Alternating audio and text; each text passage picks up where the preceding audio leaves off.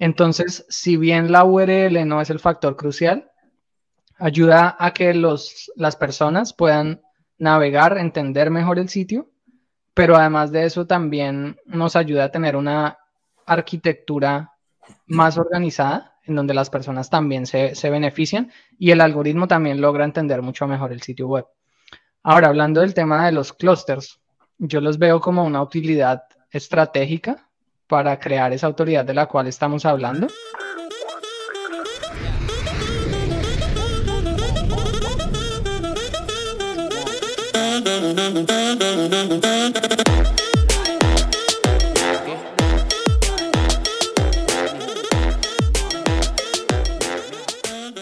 Buenísimo.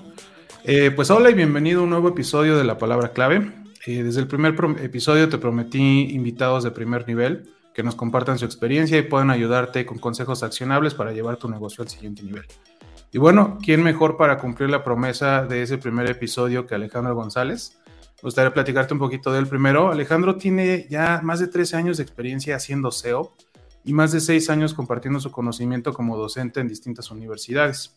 Hoy en día Alejandro, Alejandro se desempeña como SEO Manager en Platzi, una de las plataformas más grandes de educación online en América Latina, con más de 4 millones de estudiantes activos en más de 140 países. De manera simultánea, Alejandro tiene varios proyectos de monetización, también con publicidad, con más de 2 millones y medio de visitas al mes. Wow, bienvenido eh, Alejandro, muchas gracias por tu tiempo. ¿Cómo estás? Muy bien, Guillermo, muchas gracias por la invitación. Un gusto estar acá. Como siempre, para mí, pues es un placer poder compartir y servir con toda esta información que se va aprendiendo en los años. Así que muy contento de, poder hacerlo una vez más. Padrísimo, muchas gracias, Alejandro. Eh, pues bueno, ya tenemos el contacto desde hace un poquito en LinkedIn. Ya tengo un poco de noción de todo lo que publicas constantemente sobre actualizaciones de SEO, consejos, valor que siempre estás compartiendo con la audiencia. Me gustaría empezar desde los inicios, Alejandro, que nos compartas tu historia.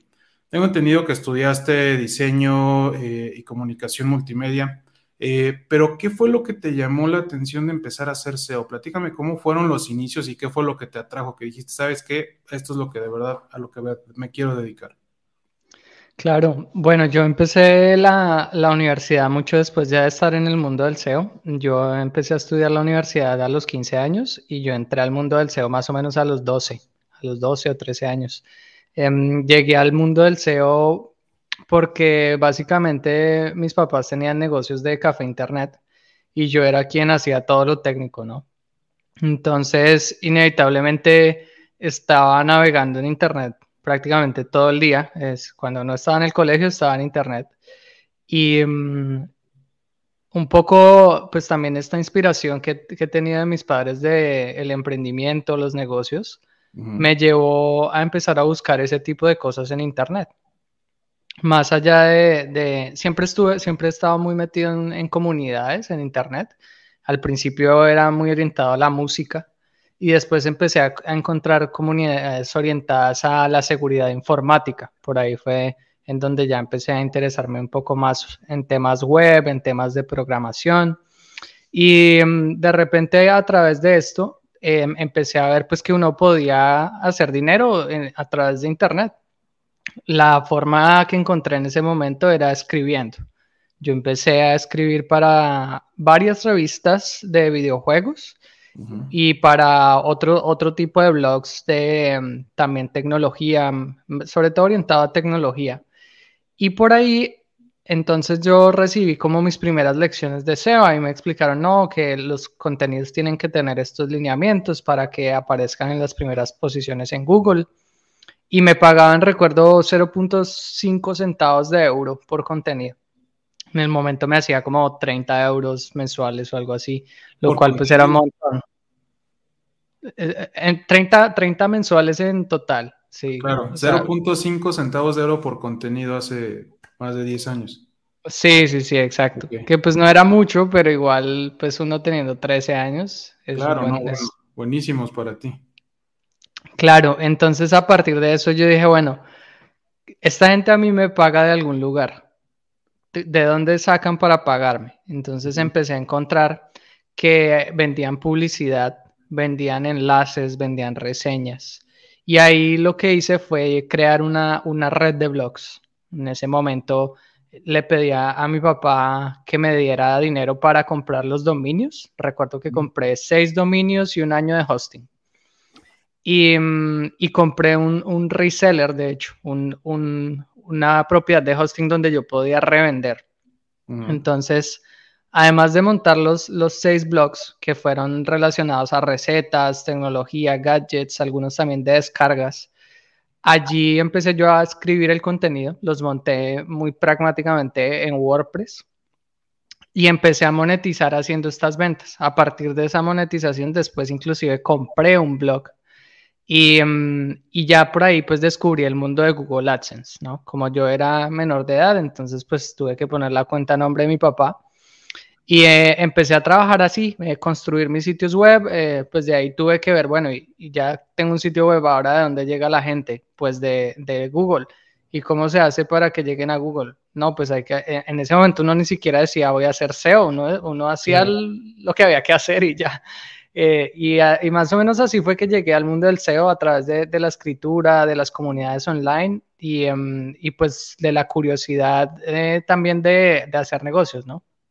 Buenísimo. Alejandro, platícame un poco de las temáticas. ¿Cómo llegaste a la conclusión de decir, a ver, hay una oportunidad de escribir de estos temas en particular? ¿Por qué? Porque no está tan competido, hay mucho potencial, hay mucha audiencia. ¿Cómo fue que llegaste a esa conclusión?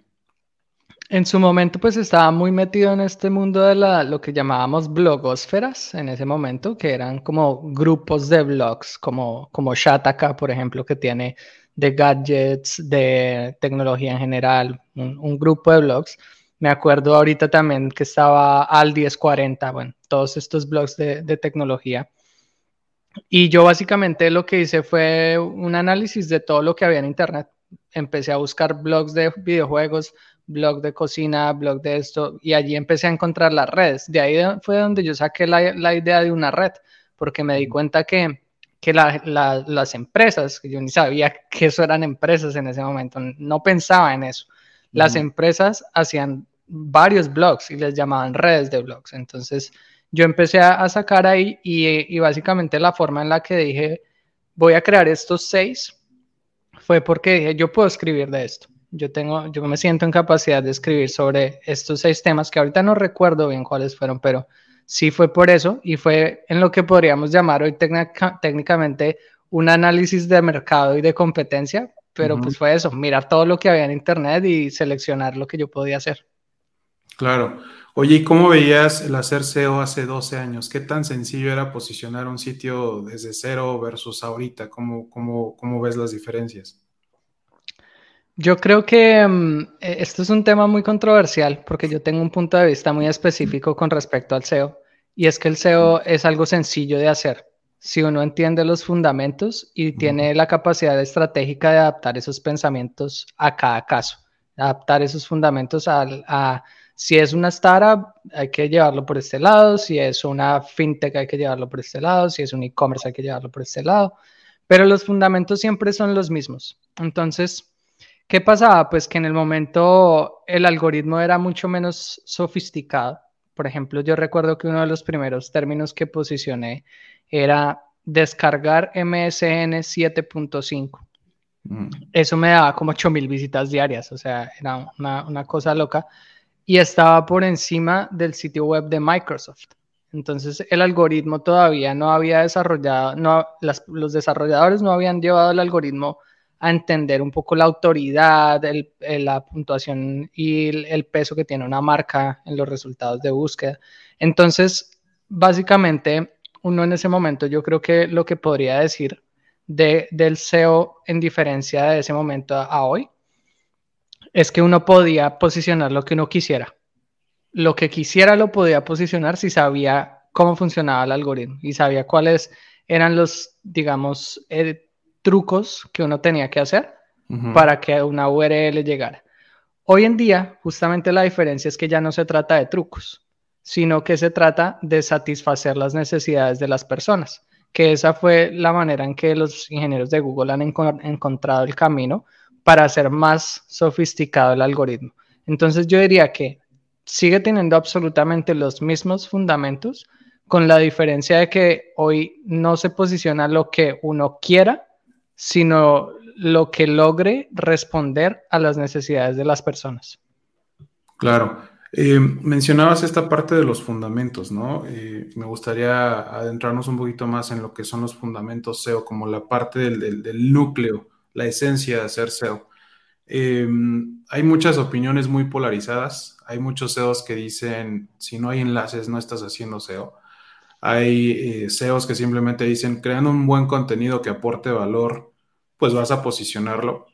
pero en sí me gustaría conocer como, no sé, hablando de bullet points, si quieres cinco elementos que a tu consideración sí o sí debería tener una buena estrategia SEO para que pueda empezar a dar resultados, ¿cuáles, cuáles se te ocurren?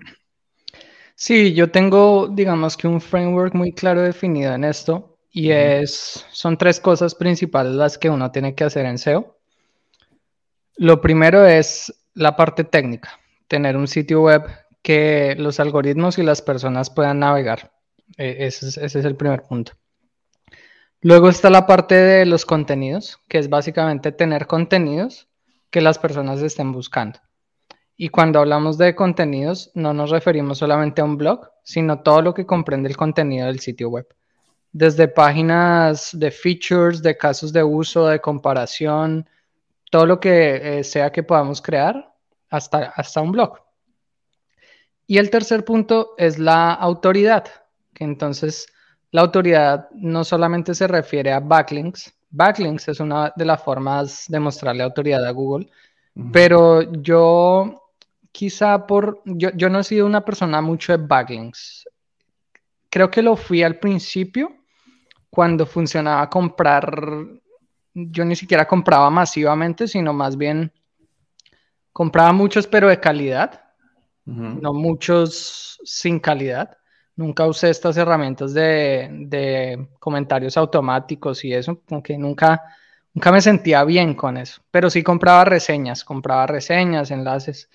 Y mm, cuando cayó Penguin y se me cayó uno de los sitios, yo empecé a optar a ir hacia un camino más técnico y de contenidos. Y después logré, logré reemplazar, digamos, la parte de los enlaces para construir autoridad a través de los contenidos. Entonces uno puede mostrarle autoridad a Google con que otro se la herede o creándola uno mismo a través de, mira, yo soy el ente en Internet que más sabe sobre este tema, con contenidos de calidad y pues cubriendo todos los temas de una categoría. Entonces, esos son los tres elementos, la parte técnica, los contenidos y la autoridad. Y eso necesita una estrategia, ¿sí? Porque mm, no es lo mismo la parte técnica en un sitio web de noticias que la parte técnica en un sitio web de clasificados, ¿sí? Es lo mismo en, en, la parte más fundamental de que el algoritmo debe entrar, debe encontrar todas las URLs y todo esto, pero ya hay cosas como, por ejemplo, los metadatos, los datos estructurados. En un sitio web son unos, en otros son otros. Ahora, los contenidos mucho más necesitan una estrategia. Hay sitios web en donde los contenidos son el producto mismo en sí. Por ejemplo, en Platzi, la mayoría de nuestros contenidos son nuestras clases, las clases de los cursos. Entonces es el mismo producto en sí. Por eso es que es, es, una, es algo estratégico que uno debe adaptar a cada caso y simplemente es buscar, es, es pensar cómo uso lo que tenemos dentro del negocio para llegar a cosas que mi audiencia objetivo esté buscando. Entonces, ¿cómo ese es el, el, pensamiento que hay que tener ahí. Y um, en la autoridad es, es, lo mismo, es simplemente poder encontrar cuál es la mejor forma de, de mostrar autoridad. A eso añadiría un, poco a lo que mencioné antes, que el algoritmo necesita ver señales sociales, es decir, que otra gente está entrando, está consumiendo los contenidos porque Google puede capturar toda esa información desde cookies, desde el comportamiento del usuario en Android. Muchas formas tiene Google, entonces es bueno mostrarle señales sociales. Puede ser una pauta, puede ser justamente comprando enlaces para que otra gente llegue al sitio web. Em, hay muchas formas, ¿no? El, hecho es hacer llegar gente similar o igual a la que uno tiene como audiencia objetivo. No se trata solo de tráfico por tráfico, no se trata de voy a comprar mil visitas para que Google vea que entraron mil, sino de poner tu sitio web en el lugar en donde otras personas podrían consumir ese contenido y mostrarle a Google que es algo exitoso. En eso yo resumiría todo, todo el SEO, está resumido ahí. Son tres muy buenos pilares. Este, la parte técnica es cómo no solamente interactúa el usuario con el sitio web y cómo responde el sitio web, sino cómo nos encuentran los buscadores y cómo nos leen, ¿no? Si pueden crawlear completamente el sitio web. La parte de contenidos, que es pues qué contenido le estoy alimentando al usuario, ¿no? Si está satisfaciendo o no la intención de búsqueda y la parte de autoridad, que justo viene con lo que es eh, este enfoque IT, ¿no? De expertise, authoritativeness y trustworthiness, que es experiencia, autoridad y confianza.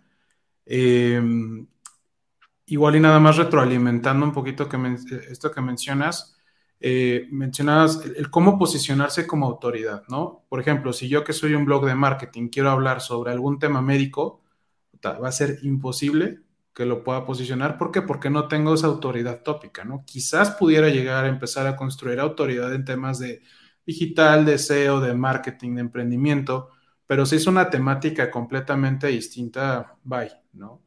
Eh, un poquito más, si te parece, Alejandro, de cómo poder empezar a construir esa autoridad. El enfoque que traigo, eh, que traemos nosotros es, empecemos a crear contenidos que satisfagan la intención de búsqueda de tus buyer personas, que satisfagan eh, las necesidades de contenido de, la industria como tal y no abarcar eh, contenido como tan horizontal, sino hacerlo un poco más vertical, irte especializando. Eh, ¿qué, opinión tendrías al respecto de esto? Sí, yo puedo hablar de uno de los ejemplos que he hecho a nivel de experimentación. Es un sitio web sobre las normas APA. Sí, entonces...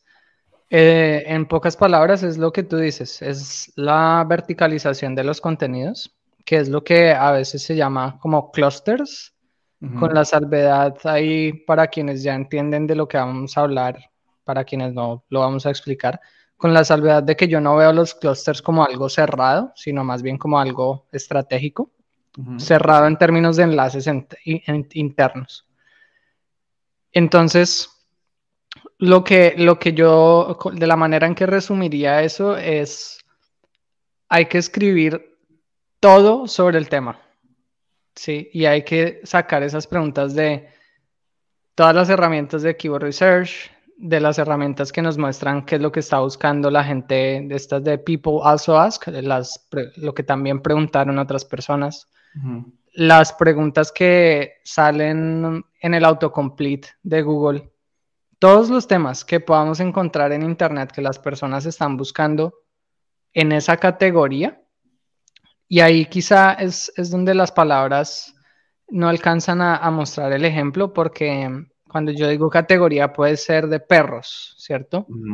Pero eso todavía es, muy amplio, ¿no? Entonces, em, en perros hay muchas cosas. ¿Qué tal si entonces hablamos de, por ejemplo, bañar, bañar perros? Yo creo que hay por lo menos 30 diferentes preguntas que hacen las personas en Internet sobre cosas de bañar perros. Entonces, como lo resumiría es, hay que crear esos 30 contenidos y otros 5 que se nos ocurran que las personas podrían llegar a buscar.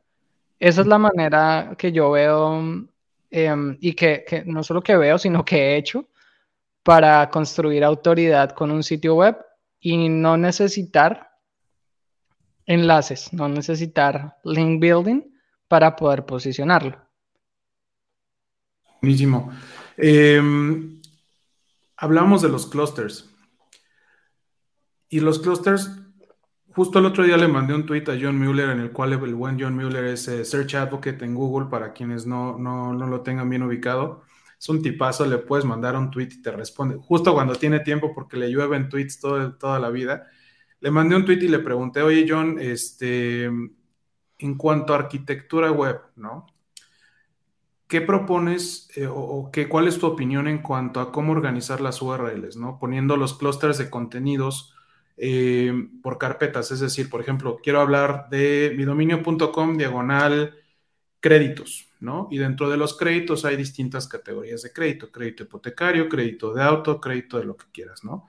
Diagonal créditos, diagonal hipotecario, diagonal, ya viene la URL del contenido específico, cómo tramitar un crédito hipotecario, cómo bla, bla, bla. Y la respuesta es algo que siempre ha mencionado Google, que es en, sí la estructura de la, de la URL como tal no tiene impacto alguno en el posicionamiento. Lo que sí pudiera llegar a tener impacto es la percepción que tenga el usuario de cómo tú organizas la información que viene muy de la mano con las famosas User Experience Signals, ¿no? ¿Qué tanto eh, le doy a entender al usuario de la calidad o la estructura de información que va a recibir en esa URL? Hay distintas pruebas que nosotros hemos hecho. A nosotros nos ha dado resultados positivos con este tipo de estructura clusters, como te digo, jerarquizándola, yendo de lo más general a lo particular. Eh, y me gustaría saber tu opinión, Alejandro. ¿Tienes alguna forma preferida de organizar las URLs o los clusters o simplemente es, no importa cómo se organice, mientras no estés haciendo cambios constantes y confundiendo al algoritmo, todo está bien? Yo creo que el tema de las URLs definitivamente va por, por el lado donde tú dices. Hace unos años, eh, ya bastantes años, diría yo como 10 años, la URL dejó de ser un factor de SEO, siempre y cuando sea una URL limpia, el resto, digamos que ni quita ni pone a nivel técnico. ¿sí? No es que el algoritmo llegue, ah, esta URL dice la palabra clave, la voy a posicionar, no, eso ya, ya fue hace muchos años. Entonces, lo que sí creo ahí es que definitivamente ese patrón de organización por carpetas, o subfolders ayuda mucho a la, persona a entender el sitio web, a entender cómo navegarlo, dónde está parado, qué está haciendo. Y mm, yo he visto pruebas en donde se ha implementado una organización por subfolders y el, el posicionamiento ha mejorado pero también es porque esas pruebas, por lo esas mejoras más bien, por lo general también traen mejoras en, el enlazado interno. ¿sí? Entonces, si bien la URL no es el factor crucial, ayuda a que los, las personas puedan navegar, entender mejor el sitio, pero además de eso también nos ayuda a tener una arquitectura más organizada, en donde las personas también se, benefician y el algoritmo también logra entender mucho mejor el sitio web. Ahora, hablando del tema de los clusters, yo los veo como una utilidad estratégica para crear esa autoridad de la cual estamos hablando. Y a lo que me refería cuando yo digo que no los veo como algo cerrado, es que en cierto momento se recomendaba como si tienes un, un clúster aquí de cómo bañar perros y acá uno de cómo bañar gatos, por nada del mundo vayas a crear un enlace de aquí a acá, ¿cierto? De perros a gatos y viceversa. Manténlos abstraídos. Y em, de hecho, quien promovía mucho eso era esta gente de Authority Hackers. y, em, y, ellos mismos salieron a decir, no, no, no, eh, ya probamos que esto no es así. Realmente el camino es enlazar cuando sea relevante. Tener la mayor cantidad de enlaces cuando sea relevante. Entonces, esa es la síntesis con respecto a, lo que yo veo de los clusters. Es un elemento estratégico que nos ayuda a organizar el sitio web, a tener la capacidad de crear un plan mucho más fácil y no irse por las ramas, porque lo que decíamos ahorita, voy a escribir sobre perros, sí, y resulta uno creando un artículo de cómo cuidar un perro, otro de cómo dormir a un perro y otro de cómo bañar a un perro. Y al final no se está especializando en nada, ¿no? Entonces diría que conectando esto con lo que hablábamos anteriormente es de qué manera logramos especializarnos a través de los contenidos para que Google diga, ah, este, este sitio web está especializado en X, Y y Z y ese X, Y, Z es en lo que yo le voy a dar poder de posicionamiento, independientemente de, los enlaces que, tenga o no tenga. Y el, el enlazado interno debería estar en todo momento cuando sea útil. Buenísimo. Nada más para detenernos un poquito más en la temática del enlazado interno, mi buen Alejandro, y para explicarle a la audiencia, un enlace interno como tal es cuando se utiliza un fragmento de texto, el cual se conoce como texto de anclaje o anchor text en inglés, y se inserta un hipervínculo que va de una sección de tu sitio web a otro, llámese el enlace interno. Si es un enlace saliente, pues es un, enlace hacia un sitio web de fuera. Cuando hay un enlace que viene de un sitio web de fuera hacia tu página, también se le conoce como backlink.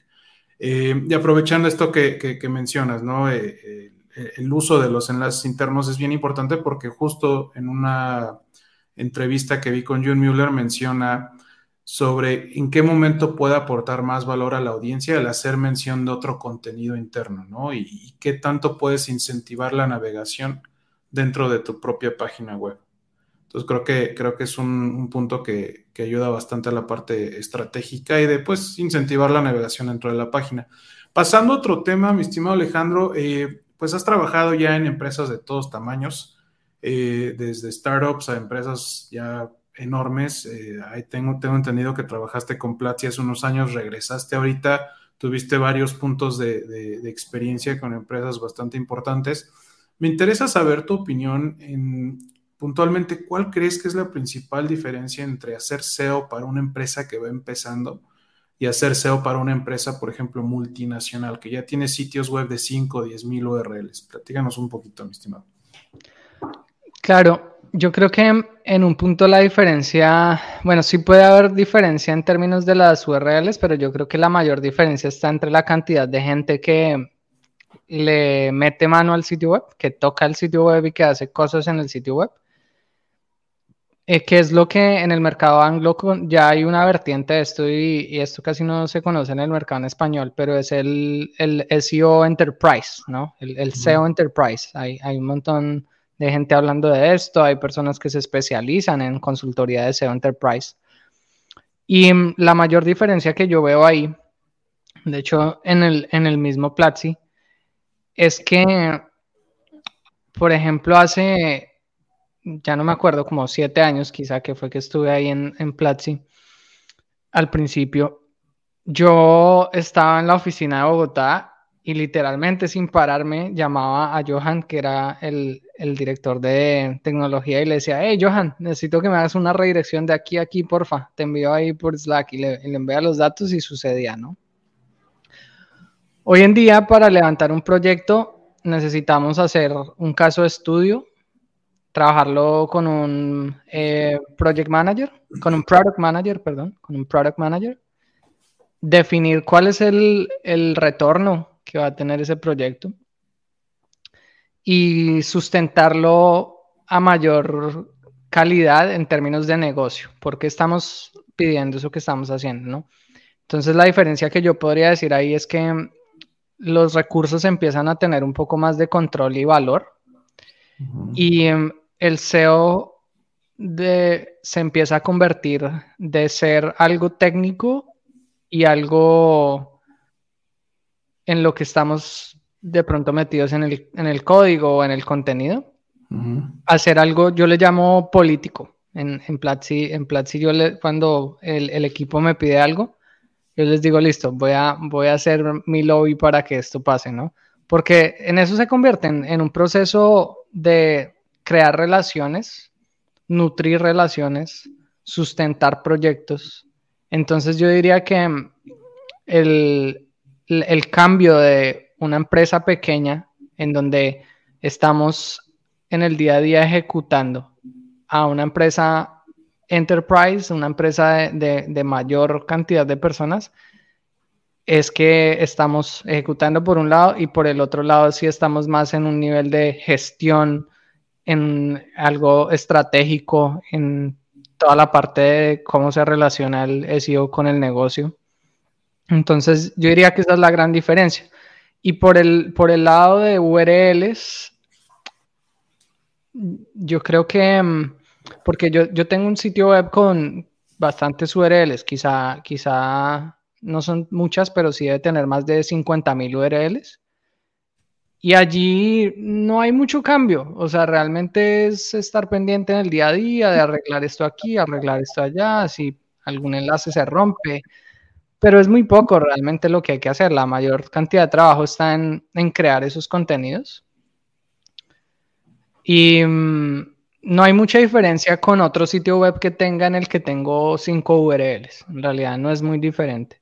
La diferencia realmente es cuando tenemos más personas de por medio con las que tenemos que trabajar. Y en nuestra experiencia, Alejandro, donde hemos batallado más con la parte de sitios web grandes, es en la, cuestión de implementaciones. Es decir, se hace el análisis de Core Vitals, se ejecuta una hoja de accionables, se comparte con el equipo, se plasma en el control de implementaciones ya justificado, ponle tú ya aprobado, y de ahí a que se se mete en los sprints, se mete en los queues de trabajo, puede que pase uno o dos meses. Em, no sé si a ti te haya pasado igual. Si sí, ¿cuál ha sido tu o qué consejo puedes darle a la audiencia para poder agilizar todos estos procesos de implementación? Pues sí hay formas de agilizarlo, que es buscar dos cosas, mostrar el impacto y nutrir esas relaciones que tenemos con los, con los PMs y con los stakeholders que hayan de por medio también. Muchas veces los stakeholders nos ayudan a, agilizar, entonces es nutrir esas, esas relaciones, mostrar el valor. Diría yo, esas dos son las cosas más clave. Pero también hay que, hay que dejar esto sobre la mesa y es que hay que tener paciencia. Hay que también en un punto aceptar que los negocios tienen otras prioridades sin dejar de mostrar el valor que tiene hacer el SEO.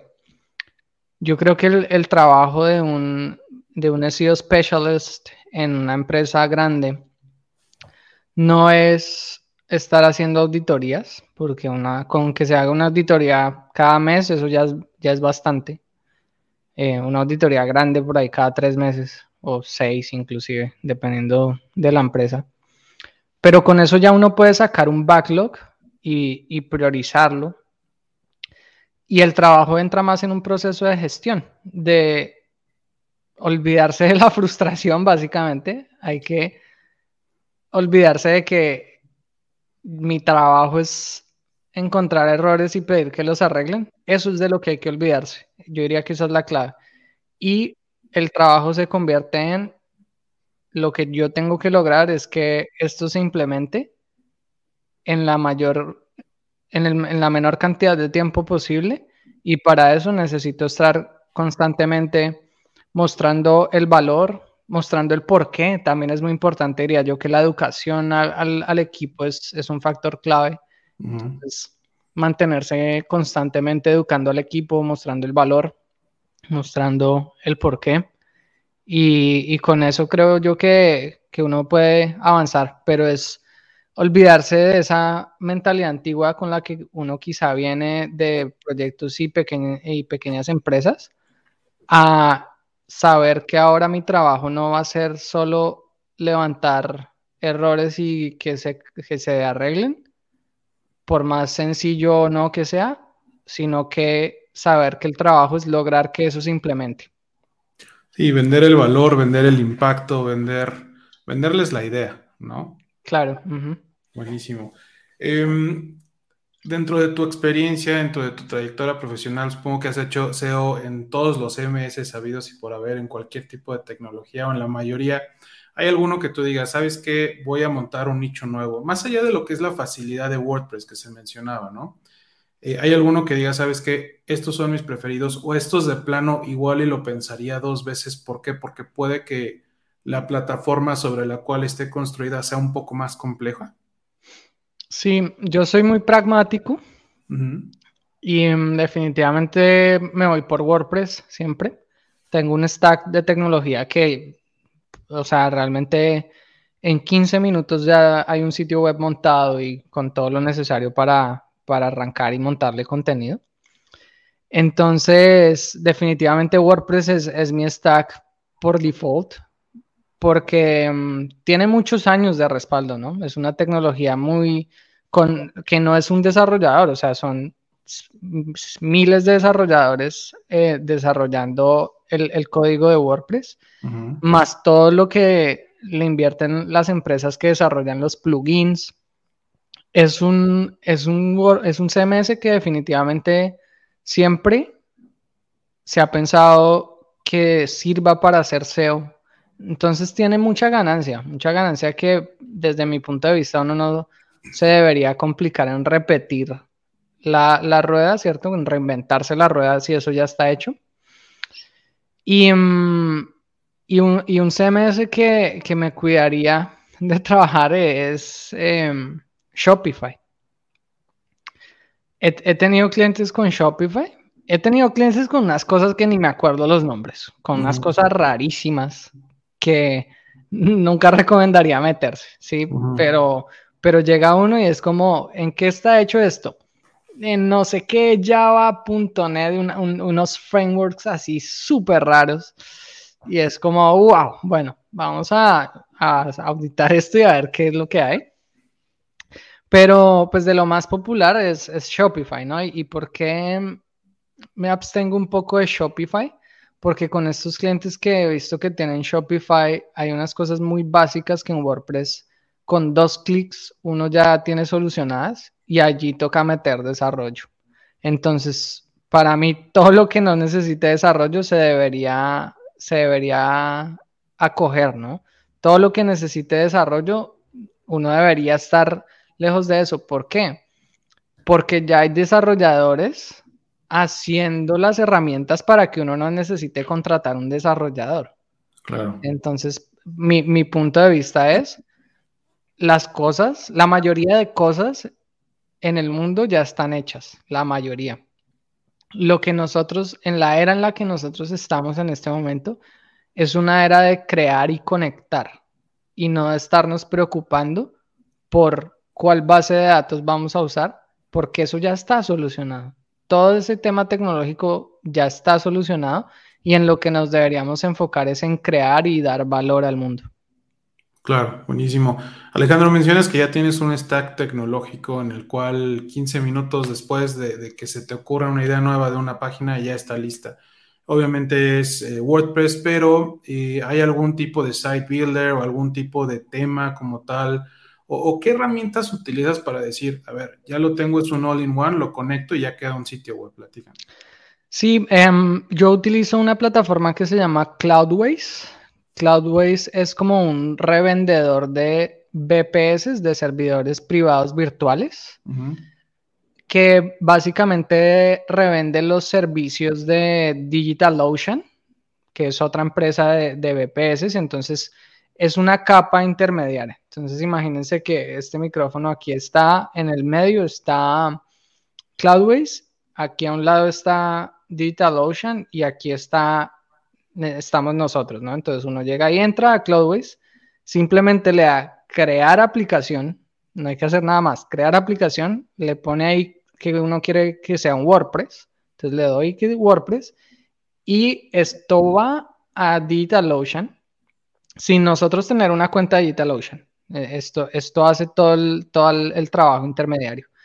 Crea el servidor en DigitalOcean, le monta una instalación de WordPress súper optimizada en términos de caché y velocidad de carga, que es lo más complejo de, optimizar. Yo hice muchos años mi, propia configuración en servidores y eh, era súper geek con esto, tenía servidores en mi casa, llegué a servir sitios web desde mi casa, pero todo eso no tiene ningún sentido si las cosas ya están hechas. Hoy en día hay que preocuparse por crear, por crear cosas. Entonces, eso, eso hace esto. Yo creo que son quizá cuatro, cinco clics que hay que dar. Y ya lo que nos retorna Cloudways es una URL temporal con el sitio web en WordPress 100% instalado. Eso se demora como siete minutos, pero en realidad el trabajo de uno son dos minutos. Y ahí, em, básicamente, yo compro todos mis dominios en, en Name, name.com, donde voy y compro siempre. no, te, no lo prefiero, creo que lo, lo, me gusta porque simplemente fue el que adopté hace ya muchísimos años y, y me ha gustado mucho cómo funciona, no, no es preferido por ninguna otra cosa. Y ya entonces cuando el WordPress está listo, yo lo que hago, entro y lo primero que hago es instalar Elementor. Para mí Elementor es mi builder preferido. Es una joya. Sí, sí, sí, es, definitivamente... Eh, hay, otros, builders y hay otras recomendaciones que he visto que hacen las personas, pero la verdad es que Elementor funciona lo suficientemente bien como para en los últimos seis años quizá no tenerme que preocupar de si hay uno mejor o no. Quizá debería hacer la tarea en este momento de ver qué es lo más vigente, aunque, aunque Elementor lo que pasa es que es muy vigente, pero quizá hayan salido otras mejores soluciones. Sin embargo, yo estoy muy bien con, con Elementor porque se mantiene vigente, se mantiene actualizado y uno logra igual que los sitios web carguen muy rápido, ¿no? Entonces, nunca le he visto un problema a Elementor. Em, entonces, instalo Elementor, uso el tema, antes usaba Genesis, usé mucho tiempo Genesis, pero ahora hoy en día utilizo Hello Elementor, que es el tema recomendado de ellos. Que es el más ligero, ¿no? Es bastante ligero, sí, es bastante ligero. Y ya el resto lo que hago son plugins de, optimización de velocidad. En Cloudways ellos tienen su propio plugin de caché que es Breeze y es muy bueno. Ya, ya viene como súper optimizado, no hay que hacerle mucho ahí a la caché. ¿Mejor que WP Rocket? ¿Te ha funcionado? Yo creo que son paralelos. Sí, es, es como lo mismo. Y ya viene incluido en el paquete que contratas. Claro, sí. De hecho, uno lo puede instalar en un servidor que no esté en, en Cloudways, solo que no va a ser compatible al 100% porque está muy pensado en la compatibilidad con Cloudways. Buenísimo. Y luego, por, ejemplo, para contar una, una, pequeña anécdota, yo hace unos años, em, ya ni me acuerdo en qué año estamos, 2022, eso fue como en el 2019 me contrataron de una empresa grande, grande tipo, en el, en el momento eran como 350 empleados más o menos. Era bastante grande y su sitio web cargaba como en, en 18 segundos, 17 segundos más o menos, y estaba construido en WordPress. Yo simplemente les dije, denme, denme acceso. Ellos sabían que tenían ese problema de velocidad yo simplemente les pedí acceso y mm, Cloudways tiene una herramienta para uno migrar automáticamente un sitio de un servidor a otro. Entonces lo conecté, hice la migración y volvimos a hacer las pruebas y ya el sitio web cargaba como en 4.5 segundos, solo habiendo hecho la migración del servidor. Entonces, para mí, eso, eso fue una de las cosas que siempre yo digo, o sea, ¿para qué me voy a poner a crear un servidor de cero o contratar un hosting compartido si sé que esta gente está, el, cuesta como 4 dólares más por mes de lo que uno paga en DigitalOcean por un servidor así crudo, pero están solucionando todo el sistema de infraestructura. O sea, si uno y si solucionara por uno mismo ese problema, sería un montón de tiempo o dinero invertido. Entonces, a menos que uno quiera aprender, no vale la, la pena, la pena hacerlo. Y mm, entonces ya, ya con este Elementor, ya lo otro que instalo son plugins. Ahorita los que, mm, digamos, como mis joyas son, hay, hay un autor que se llama Simone Nigro, un autor de plugins. Yo literalmente voy a agregar plugins, agregar nuevo, Simone Nigro en el buscador e instalo los que vea que, que me sirven para la situación. Los plugins de él básicamente lo que ayudan es a bajar el JavaScript al footer, hacer asíncrono la carga de JavaScript, a hacer eh, la carga de imágenes diferida, entre otras cosas de ese tipo. Eso diría yo que es lo, principal que tengo en el stack. Y ya, básicamente eso es. Buenísimo. ¿Hay algún plugin de preferencia para diseño del site? Porque una cosa es lo, el, el tema como tal, que es la estructura, como la columna vertebral del sitio web sobre lo cual viene el diseño. Eh, no sé, yo por ejemplo he utilizado uno que se llama Starter Templates, que tiene diseños bastante bonitos y de igual manera se pueden ir modificando. ¿Hay alguno que tú prefieras o que te acuerdes? No, la verdad es que siempre como que monto sobre lo que me ofrece Elementor. Em, los últimos sitios web que he montado, la verdad, han sido diseños custom. Entonces voy directamente a Elementor y trabajo ahí. Em, para diseñar yo uso Sketch. Em, y ya, sí, pero no, no tengo así como algo que con lo que empiece a hacer un diseño, no. Buenísimo. Em, consejo accionable, mi estimado Alejandro, para las personas que nos escuchan. Tienen un sitio web nuevo que acaban de crear, tienen la mejor intención de empezar a generar contenido de valor, conocen su tema a la perfección. ¿Qué consejos les puedes dar para empezar a hacer crecer el tráfico a su sitio web? Más allá de lo que es, bueno, crea contenido que satisfaga intención de búsqueda. Tipo, no sé, primero haz esto, después haz esto, después haz lo otro. Algo que pueda ser como más tangible para el everyday user, llamémosle así, que no es tan experto en cuestiones técnicas. Sí, mm, aquí lo más, lo más recomendado con respecto a eso que dices de crear contenido, sin, para no decir solo crear el contenido que satisface la, necesidad del usuario, es crear los contenidos de cola larga. ¿Qué quiere decir esto? Las búsquedas más específicas. Es decir, no, no creemos el contenido de cómo bañar a un perro, sino que si vemos en las herramientas, en cualquier herramienta de Keyword Research, o de todo esto que mencionaba de sugerencias de Google, de las People Also Ask, si vemos que las personas están buscando, por ejemplo, cómo bañar a un perro pequinés con guantes de seda, ese es el contenido que hay que crear primero, el contenido más específico. Cómo bañar a un labrador con el jabón rojo que venden en la tienda de la esquina si la gente está buscando eso, eso es lo que hay que crear primero. Porque en la mayoría de casos, esos contenidos no los está escribiendo nadie. Porque como no tienen tanto potencial, aparentemente, según las herramientas, la, la, mayoría de enfoques se van hacia lo más genérico, hacia cómo bañar a un perro, que quién sabe cuántas mil búsquedas tiene. Aquí de cola corta, ¿no? Exactamente, y, temas, temas mucho más generales. Entonces, mi consejo más puntual ahí es empecemos por crear todo lo más específico, todo lo más específico. Ok, buenísimo. Eh, en cuanto a distribución o hacer push a ese contenido hacia afuera, ¿qué es lo que más recomiendas? ¿Qué es lo que te ha funcionado mejor, Alejandro? Lo que yo he visto mejor que funciona es que mm, las personas lleguen ahí desde otros sitios web directamente. ¿Qué quiere decir esto?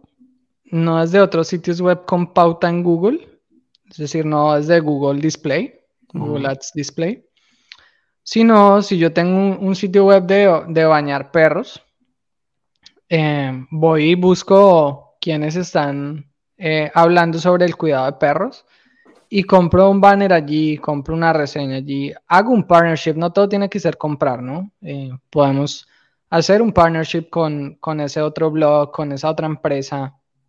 Entonces, en síntesis es pensar de qué manera puedo yo lograr que otro sitio web me refiera tráfico, ya sea un banner, un, un enlace, una reseña, un episodio, un podcast, em, un influencer, eh, mis propias redes sociales, mi propia marca personal. ¿sí? Yo, yo antes de, estar en Platzi, estaba con mi escuela de SEO, estaba, estaba haciendo mi proyecto de la escuela de SEO.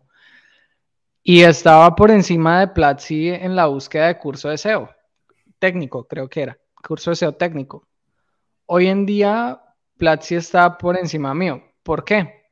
Porque yo dejé de hacer ese movimiento en redes, porque yo dejé de, estarlo moviendo tanto, pero cuando yo movía más que Platzi, yo tenía mayor posicionamiento. Entonces, básicamente es un tema de lograr movimiento, lograr que haya gente entrando, consumiendo el contenido. Eso. Buenísimo. Perfecto. Mencionabas el tema del curso SEO. Creo que es algo a lo que, a lo que quería llegar. Eh, platícanos, tú tienes eh, una escuela de cursos eh, online, creo que también presenciales, seoendias.com, ¿correcto? Sí. Eh, yo mismo compré el curso de SEO, está buenísimo. Platícanos un poquito más desde el inicio, ¿te, ¿te, parece? ¿Cómo nació la idea de decir, a ver, ya estoy en un punto en el cual me siento muy cómodo, que, a muchos profesionales SEOs nos pasa, ¿no? Podemos decir, sufrimos del síndrome del impostor, de creo que sé, soy bueno en lo que hago, pero no me siento cómodo comunicándoselo a alguien más. ¿Cómo fue la transición de decir, quiero ya empezar a hacer SEO, quiero montar mi propia escuela de SEO, quiero empezar a comercializar un curso en línea? ¿Y cómo fue ese proceso de empezar a armar seondias.com, mi estimado Alejandro? Sí, lo primero que yo hice fue hacer un curso que se llamaba Nueve días de SEO bajo mi marca personal. Entonces, em, estaba alojado en, mi sitio web con una landing, hice, hice este curso. Y a partir de eso, eh, ¿cómo llegué ahí? Porque, em, porque había estado trabajando en, en varias empresas enseñando SEO. Y yo he estado siempre mi Twitter, la mayoría es en inglés. Yo sigo muchos creadores, gente en la industria tech en inglés. Entonces, en ese momento fue que empezó el, como el boom de, de los cursos online. Y pues yo ya tenía el know-how, ¿no? Ya había trabajado en Platzi. Yo ya tenía toda la fórmula de cómo crear un curso que ha evolucionado mucho y, y ahorita que volví a Platzi lo vi, pero yo en el, en el momento entendía cómo crear un curso online, sabía que había un mercado para eso, sabía cuál era la, eh, posibilidad de revenue. Y, estaba en un momento en el, que, en el que yo dejé todos los trabajos, todo. En un momento que renuncié a absolutamente todo, em, porque estaba en un momento de reorganización personal, estaba haciendo un viaje, eh, este, tipo, este típico estereotipo de estoy reseteando mi vida, me fui de viaje, estoy recorriendo, eso ya lo hice. Em, y, cuando terminé de hacer todo esto, entonces ahí fue que yo dije, ok, una forma de crear negocio, porque yo quería crear un negocio, es compartir conocimiento. Y ahí empecé entonces a grabar, empecé, hice este curso que mm, mal que bien tuvo como 1500 registrados y de ahí entonces yo dije, ok, de estos 1500 algunos me, mm, me habrán de pagar el, el, curso más largo, ¿no? Y creé un, un, curso que se llamaba 21 días de SEO. Y ahí, claro, efectivamente las personas empezaron a, a pasar y yo dije, ok, em, hay que escalar esto, hay que sacarlo de mi nombre. Y ahí fue que yo dije SEO en días. ¿Por qué SEO en días? Porque la premisa mía siempre ha sido que el SEO no es algo que tenga que tomar meses ni años. El SEO se tarda el tiempo en el que uno se tarda en demostrarle a Google que uno es la mejor respuesta. Y eso puede tardar meses cuando uno no tiene los recursos necesarios para lograr ser esa mejor respuesta. Pero eso no quiere decir que el SEO se demore tanto tiempo. Ahorita lo volví a comprobar con una, con una consultoría que, que hice a una startup.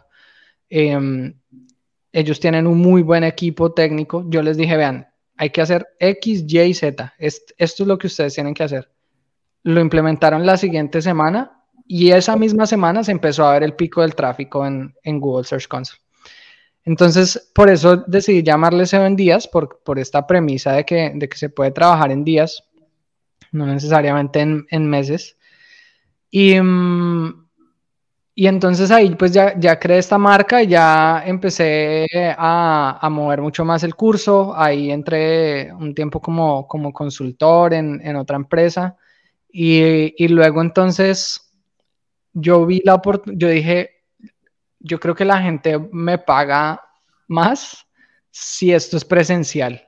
Yo les puedo aportar mucho más valor en lo presencial. Y es interactivo aparte. Claro, es muy diferente un curso online a un curso presencial porque uno se mete en los problemas del día a día de las personas, eh, resuelve dudas que salen en el momento. Entonces no, no está solo atado a un pensum, a una lista de temas que vamos a ver, sino que se profundiza mucho más. Entonces empecé a hacer esos cursos presenciales y, mm, y antes de empezar la pandemia, yo dije, ya no quiero hacer más cursos presenciales, porque ya vi que este modelo funciona, ya vi que tengo la audiencia, voy a hacer ahora esto online. Además que WeWork me estaba cobrando un montón de plata por, por esos espacios y yo ya no quería pagar más oficina, básicamente. Sí, me imagino. aparte, sabes que creo que te aportó mucho valor el tener retroalimentación directa de tu audiencia, ¿no? Entender como qué dudas tienen, en qué parte del curso, con qué se pudieran llegar a trabar. Eh, vas sabiendo cómo responder a las mismas y haces un curso que sea como más proactivo de quizás en esta parte del curso tengas X duda, aquí la respuesta, ¿no? Total, total. Sí, fue una, una validación del modelo, básicamente. Que, mm, que, pues es un modelo también que yo ya conocía, ¿no? Entonces, eh, llega la, la, pandemia, lanzo mi curso de cinco días de SEO técnico, que es, un curso gratuito que, que está ahí en, en seondias.com, es una introducción al, al, SEO técnico. Lanzo este curso y la, se registra mucha gente. El, el curso se hizo viral en LinkedIn llegó muchísima gente a este curso y este curso hizo que las personas de Platzi volvieran a, poner un ojo en mí. Empezamos a tener conversaciones y ahí yo me di cuenta de que, de que yo quería hacer cosas grandes, impactar a muchas personas y lo podía hacer más fácil uniéndome de nuevo a los cuatro millones de estudiantes que son hoy en día en Platzi que hacerlo solo. Entonces, por eso volví a Platzi y ahí eh, en ese proceso pues ya había creado el curso de SEO para, SEO para contenidos, de, SEO estratégico y contenidos, que es el que tú comentas. Y, em, y siempre me, me, viene la pregunta, ¿no? De, ¿Cuál curso compro? ¿El de SEO en días o el de Platzi? Yo creo que es un tema más de qué quieres lograr en el momento si tienes una visión más a largo plazo y quieres formarte con todos los fundamentos, Platzi es el camino. Si necesitas puntualmente aprender eso y, em, y sacarlo ya, SEO en días es el camino, pero casi siempre lo que pasa es que después de comprar ese curso de SEO en días, con lo que las personas aprenden ahí, resultan comprando Platzi, ¿no? Entonces, pues para quien se quiera animar y esté en el camino de, quiero aprender ya, haga, haga, el curso de SEO en días. Y si después quiere comprar Platzi, escríbanme en LinkedIn y yo les doy el descuento de lo que valió e, ese curso. Eh, para la gente que está aquí escuchándonos. Si compraron el curso y quieren ir a Platzi, escríbanme por LinkedIn y yo les doy el descuento después para que no es como, ah, compré una cosa y luego eh, tengo que pagar otra. Y para quienes están en Platzi, eh, interesados en empezar en Platzi, allí construimos una ruta de SEO completa que mm, la pueden ver ingresando. Mi, URL corta es alejandro.im slash ruta-seo. Alejandro.im slash ruta-seo. Es, es un grupo de cursos básicamente para formarse como especialista de SEO. Estamos siempre en el proceso de mejorar esta ruta, de crear cursos nuevos y mm, pues definitivamente es, es un buen camino para, para, quienes quieren estar allí, pues ahí está el curso ya mm, eh, de hacer una auditoría técnica completa de SEO, eh, ese curso solamente está ahí, está el curso de SEO para e-commerce, está el curso de planeación de contenidos. Ya son cursos más granulares, está el curso de recolección y análisis de datos para SEO. Entonces, todo esto ya es un poco más granular a comparación del curso en SEO en días que es un poco más grueso y, mm, da, entrega algo más, más general que nos puede ayudar a, llevarlo a la práctica de una vez, pero si queremos profundizar, definitivamente Platzi es el camino. Y ya, más o menos así, así fue la, la historia hasta ahorita. Buenísimo. Vamos a dejar la URL en las notas del episodio. Ya la tengo aquí anotada. Ya me metí a la página, mi estimado, a ver el contenido. Y sí hay muchísimos temas de SEO Junior, SEO Senior, SEO Specialist, la parte de especialista, T curso B2B con SEMrush. Eh, buenísimo. Y obviamente también vamos a dejar las ligas de seoendias.com para que quien sea que esté interesado se pueda suscribir a tus cursos buenísimos. Lo digo de primera mano, no por quedar bien. Yo ya me había suscrito hace como cinco o seis meses, creo que vi un post tuyo. De hecho, te escribí por WhatsApp de, oye Alejandro, no encuentro mi contraseña, ¿me ayudas? Ah, sí, me contestaste. Este, pero ahí dejamos los, los enlaces, mi estimado Alejandro. Última pregunta para cerrar. Eh, hay mucha controversia con herramientas SEO. Eh, unos votan más por Ahrefs, que ha generado también mucha controversia porque ha subido sus precios últimamente. Claro, aportan más valor, pero ha generado mucho ruido. Eh, SEMrush o SEMrush, eh, por ejemplo, es una de las principales herramientas que nosotros usamos en la agencia. Eh, existen nuevas, por ejemplo, SE Ranking, eh, Screaming Frog, que es como más para la parte técnica. ¿Cuál es tu stack de herramientas SEO que dices sí o sí, estas las tengo que tener? Bueno, em, yo creo que más que hablar de marcas es hablar de, de la función que cumple cada una. Entonces, definitivamente creo que uno tiene que tener una herramienta para hacer investigación de palabras clave, para validar qué es lo que están buscando las personas, cuánto lo buscan, cómo lo buscan. Sea la que sea, pero tener una. Una herramienta que le permita hacer el análisis de, la competencia, análisis del mercado, quiénes están rankeando, cómo están rankeando, ver las, las búsquedas por las que rankea una URL, una herramienta que nos permita hacer un análisis técnico, ya sea recurrente o que lo tengamos que hacer manual. Yo diría que eso, es lo básico. Sí o sí, uno debe tener eso. Y pues ya hay otras cosas como por ejemplo herramientas para, por ejemplo, planeación de contenidos. ¿sí? Entonces, para crear clusters, herramientas que nos permiten optimizar los contenidos. Entonces, esto, esto por ejemplo, todas estas como cinco cosas que acabo de mencionar ahí, hay herramientas que lo tienen todo en uno. Entonces, yo creo que ahí la, la diferencia es el presupuesto. ¿Qué tanto presupuesto hay? ¿Qué tanto presupuesto quiero invertir? Y eh, ya también una parte de qué tanto me gusta esta o la otra, porque también hay un punto en el que al final de cuentas los grandes competidores casi que es lo mismo, casi, no, no es lo mismo, pero casi, y ya uno como que le gusta más una o la otra. Entonces, eso diría. Y mm, un punto aquí también, hay una herramienta que sí me gustaría recomendarles. Y, viene con un pequeño regalito de, de una, una prueba para que la puedan ver. Es una herramienta que se llama SEO Crawl. La pueden encontrar con el regalito en alejandro.im slash sc. Alejandro.im slash sc. Y en, en esta URL con lo que se van a encontrar es una herramienta que les permite guardar los datos de Google Search Console vitaliciamente. ¿Por qué? Porque Google Search Console solo guarda los datos hasta 16 meses, ¿no? Entonces, después de 16 meses, Google Search Console los elimina. Así que lo que podemos ver en SEO Crawl es todos nuestros datos históricos y poder hacer comparaciones completas de año sobre año, porque no, podemos hacerlo con los datos de Google Search Console. ¿Por qué? Porque solo tenemos 16 meses, ¿no? Entonces, año sobre año serían 24 en total.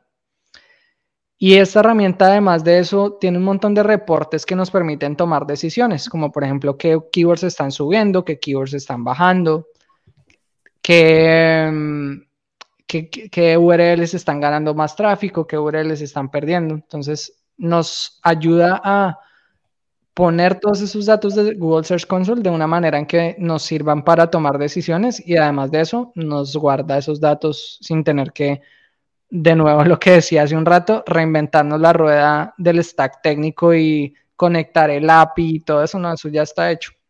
Claro, buenísimo. Nada más, la URL me decías alejandro.im diagonal sc. Sí, cuando, cuando salga el episodio va a estar ahí ya listita para que puedan entrar. Perfecto. Excelente, para ponerle en las notas del episodio. Muy bien, pues muchas gracias por todos los consejos, mi estimado Alejandro. La verdad es que ha sido un placer tener esta conversación contigo. Mantengamos el contacto para futuros episodios, igual y podemos armar algo con un enfoque distinto, algo un poquito más práctico, eh, igual alguna actualización de algoritmo que nos agarre en curva, podemos abordarla y responder las dudas que tenga la audiencia. Siempre es buenísimo esto del podcast para no solo crear, sino mantener relaciones en la industria. Te agradezco mucho eh, a todas las personas, a ti que nos escuchas. Échale un vistazo a la página de Alejandro, te la dejo en las notas del episodio. Y pues, mi estimado Alejandro, muchísimas gracias por tu tiempo, mi estimado. Bueno, Guillermo, pues muchas gracias. Eh, un gusto haber podido compartir en este espacio. Espero que les haya sido de utilidad. Y si quieren estar ahí en conexión conmigo, me pueden encontrar en LinkedIn como Alejandro González y en Twitter como Alejandro GM. Muchas gracias, Guillermo. Buenísimo. Muchísimas gracias, mi estimado Alejandro, y gracias a ti por escucharnos. Nos vemos en el siguiente episodio de La Palabra Clave. Chao.